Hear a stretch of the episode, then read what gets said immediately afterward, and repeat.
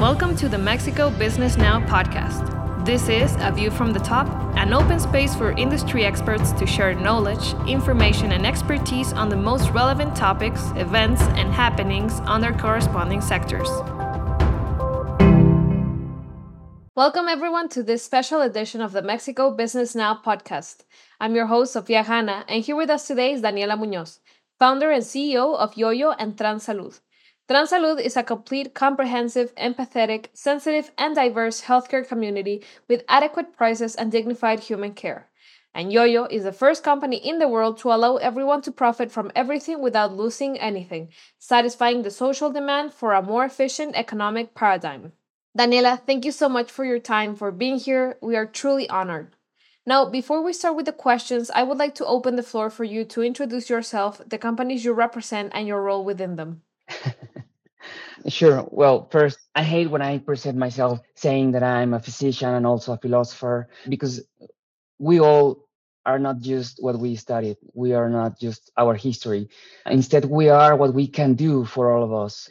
We are what we can offer to humanity. And that's how I love to describe myself. I am a tool for my community, my LGBT community.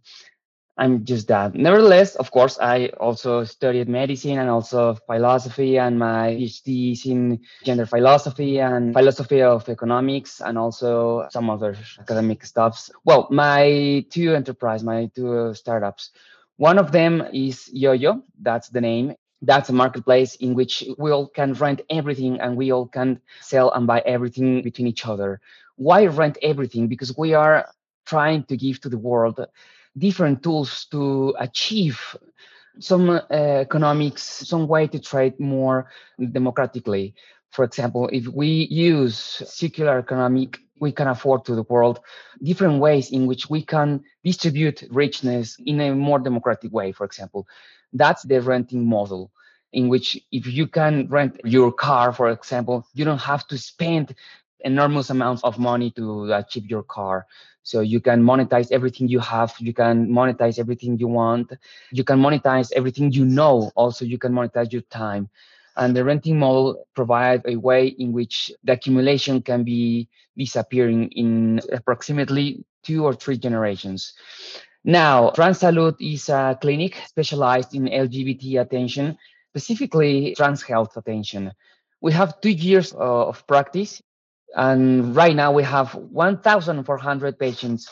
So Transsalud is a clinic that is taking care of the health of trans community and LGBT community in general, from Alaska to Chile. And we function as a social enterprise because our consultation cost is very low a philanthropic cost $15 each medical consultation of one hour of all uh, specialties and we also provide surgical attention at very very low cost why because we know that lgbt community have deep necessities historical necessities so that's our my startups Thank you. It's really great to hear directly from you all the ideas behind these businesses. And speaking of this, I would like to ask you how did your personal journey inspire you to found both IOIO and Transsalud? well, necessity indeed the most of the startups, at least here in, in LATAM, emerge due to necessity. We have to know that necessity is the mother of creativity and inventiveness. Painful time in my life when I was unemployed because I am a transgender, trans woman. In that deep moment of my existence, somehow emerged the idea first of IOIO. Because in one moment i had no money no job i had nothing in that moment of my life. So it was a thursday at night and i was looking into my living room and i said okay i can sell everything that i have and uh, start some little business in my neighborhood. And somehow the idea emerged of renting everything that I have because if I sell what I have and the business that I am starting do not succeed, well, I will not have neither things, neither money, nothing, you know. So in that moment, I begin the search in Google some marketplace that allows me to rent everything, and I realized that this kind of marketplace doesn't exist in that moment. So it was like a fire in my head. Imagining the idea of this marketplace the ultimate marketplace no? In that moment i decide to create IOIO the first marketplace where you can okay yes indeed you can sell and buy everything between users like amazon like mercado libre like linio like segunda mano like all the other marketplaces. And also the first marketplace that allows you to rent literally everything from a beautiful pin to an entire building, even airplanes and uh, helicopters, and also your time. I mean, with this marketplace, with IOIO, you can rent your know-how in order to have job. You know, in that way, you will never depend again from an enterprise that can be qualifying your person because of your gender or because of your sexuality. With this tool, with IOIO, you can rent your know-how, you can rent your knowledge whenever you want, whatever you want, and however you want. So that's when and how IOIO's born. And Transsalud, it was a little bit different because I was in 2021 and some people here in, in, in Mexico came with me and said, eh, Hey, you, you are a physician, right? Yes, I am a physician. And tell me, you are also a trans woman? Yes, of course I am. Okay, well, you have to give us medical attention because you have to know that trans community needs more than ever right now in, in this pandemic time uh, medical attention because in, in the pandemic time nobody had medical attention of course my community has less opportunities you know so I decided to begin medical attention at very low cost through these technological tools like Zoom, like Google Meet, and it explodes. From from zero patients to now, as I mentioned, 1,400 patients from Chile to Alaska, and we have also patients right now from Russia, from Spain, from Vienna, and this is because the necessity of medical attention in the trans community is all over the world. You know, we are worldwide an affected community, historically affected, systematically affected. So that's why we decided to begin Transsalud. Sure. I can see how this is a huge area of opportunity, especially with the pandemic, which made everything much more difficult. And with all the experience you've gained, which do you see as the main obstacles to inclusiveness in the corporate environment? Huge question.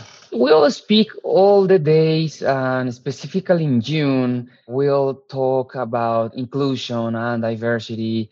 But inclusion, true inclusion, is not when the hetero and cis population is saying, hey, eh, LGBT community, come here and we will help you and we will save you. No, that's not inclusion. Inclusion is when hetero people, when cis people, when cisgender people realize that they are also part of diversity, that they have to be included in LGBT uh, diversity because sexual diversity is not just LGBT community. Sexual diversity is not just gays or trans. Sexual diversity is all the humanity.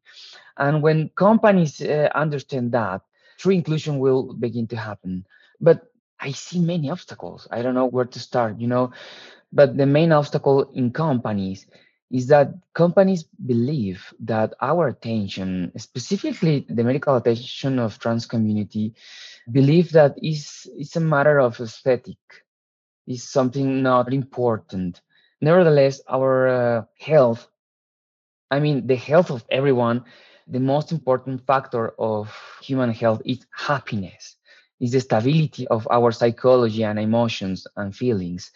And when we do not achieve what we need to harmonize our figure, our identity, this happiness, these feelings, these emotions, this psychology destabilize itself.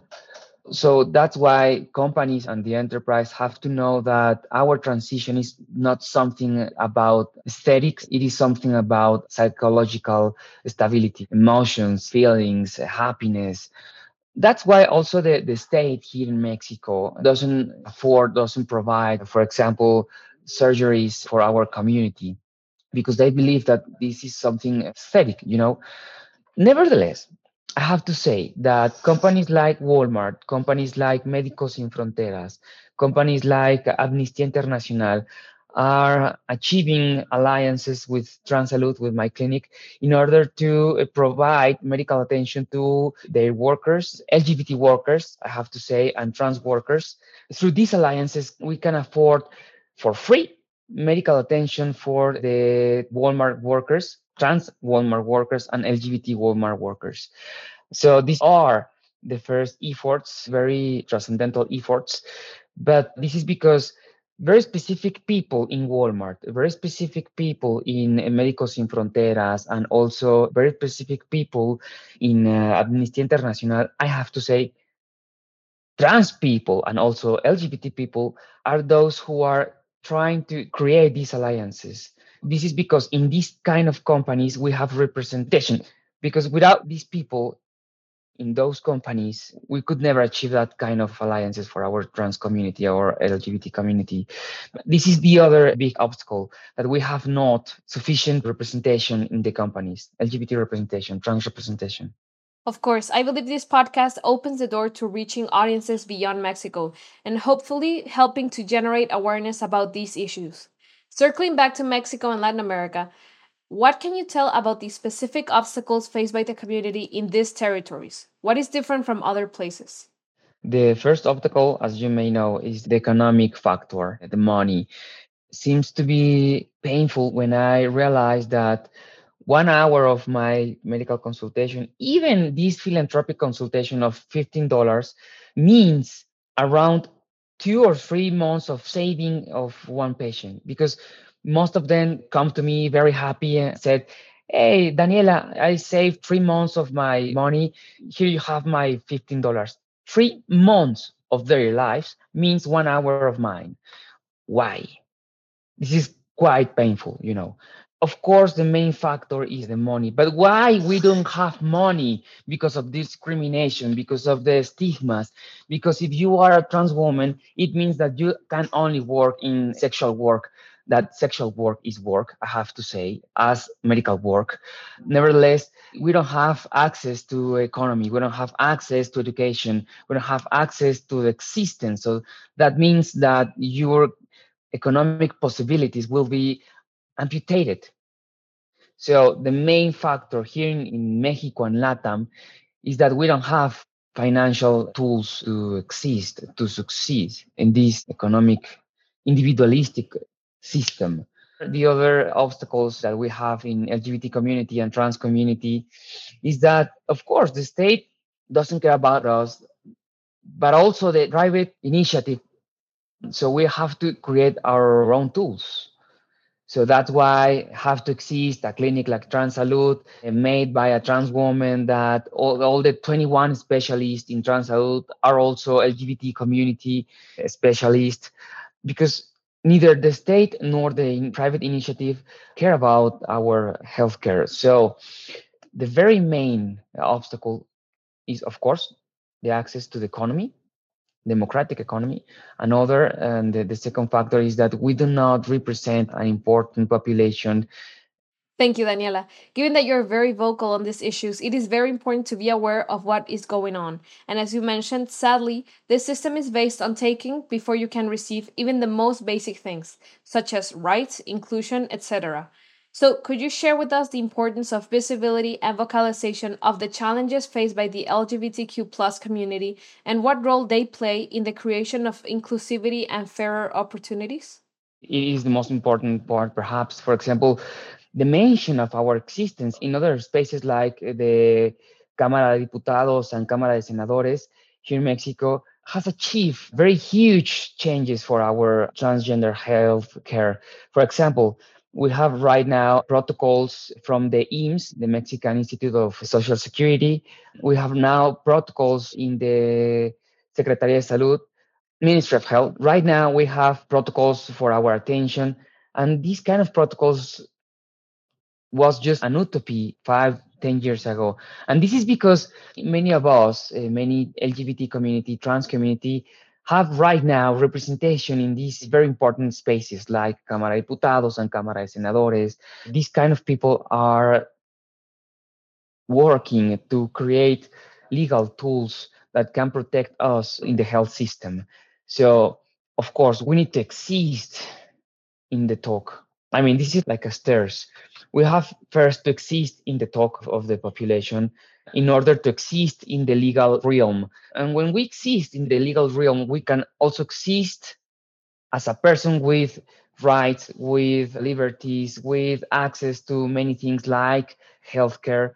So, indeed, making echo of our eh, existence, making echo of our realities is the first one huge step in order to achieve equality and then in the future equity. Perfect, Daniela. Now, before moving on, I'd like to touch on the necessities of the community and ask what role does economic freedom play in the well-being and increased inclusion of LGBTQ plus individuals?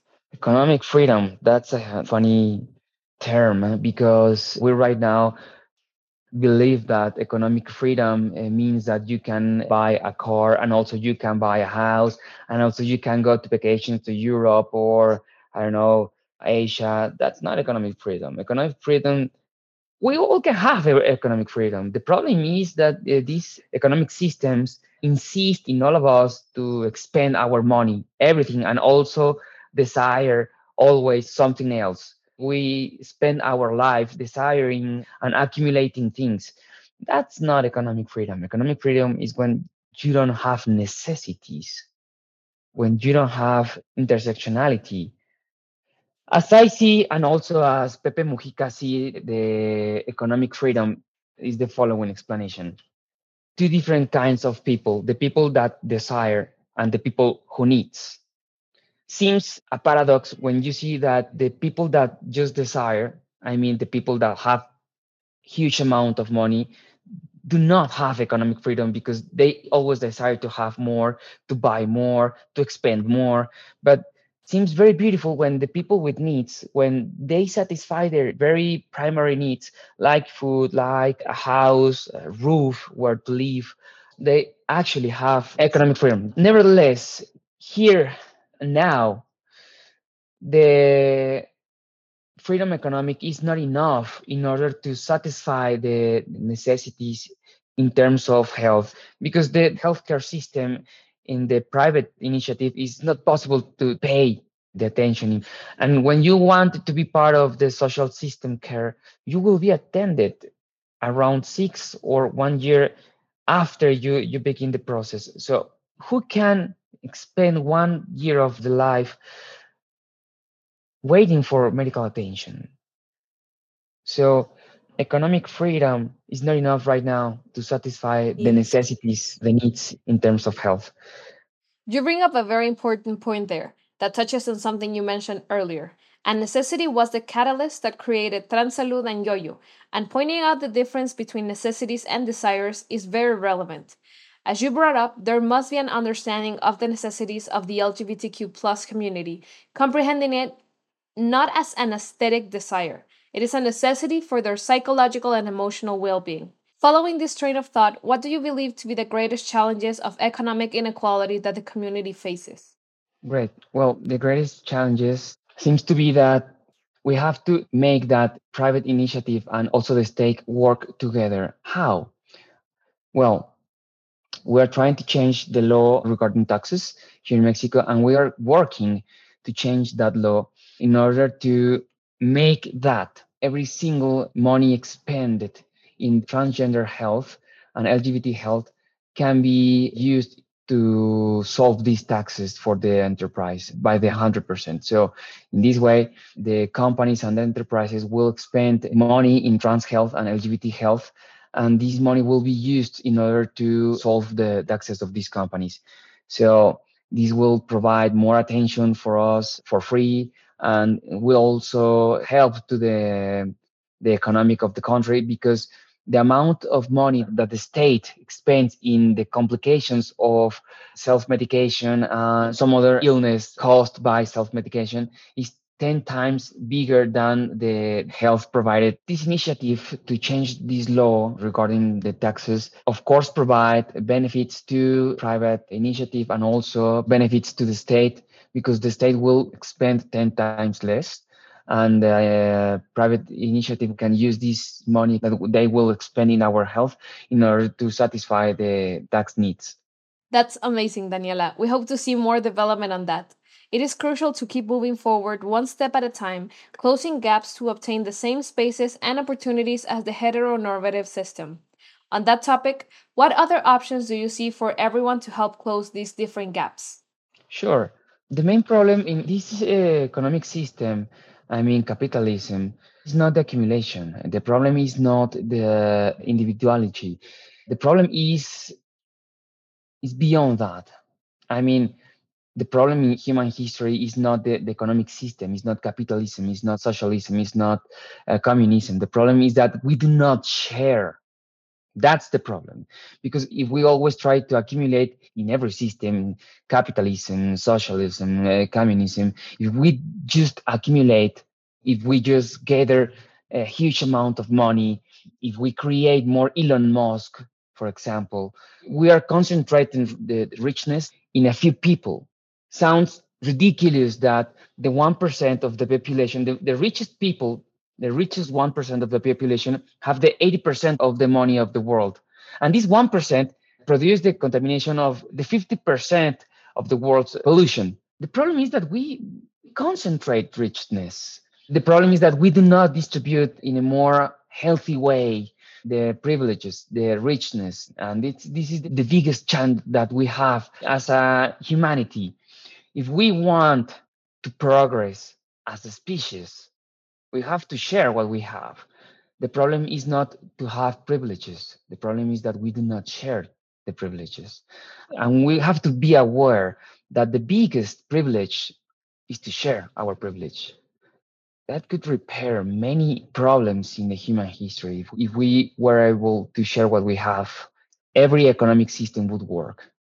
Once again, thank you so much for sharing your ideas with us, Daniela. As a way to start closing our interview, I'd like to ask you what are your hopes for Transsalud in the near future?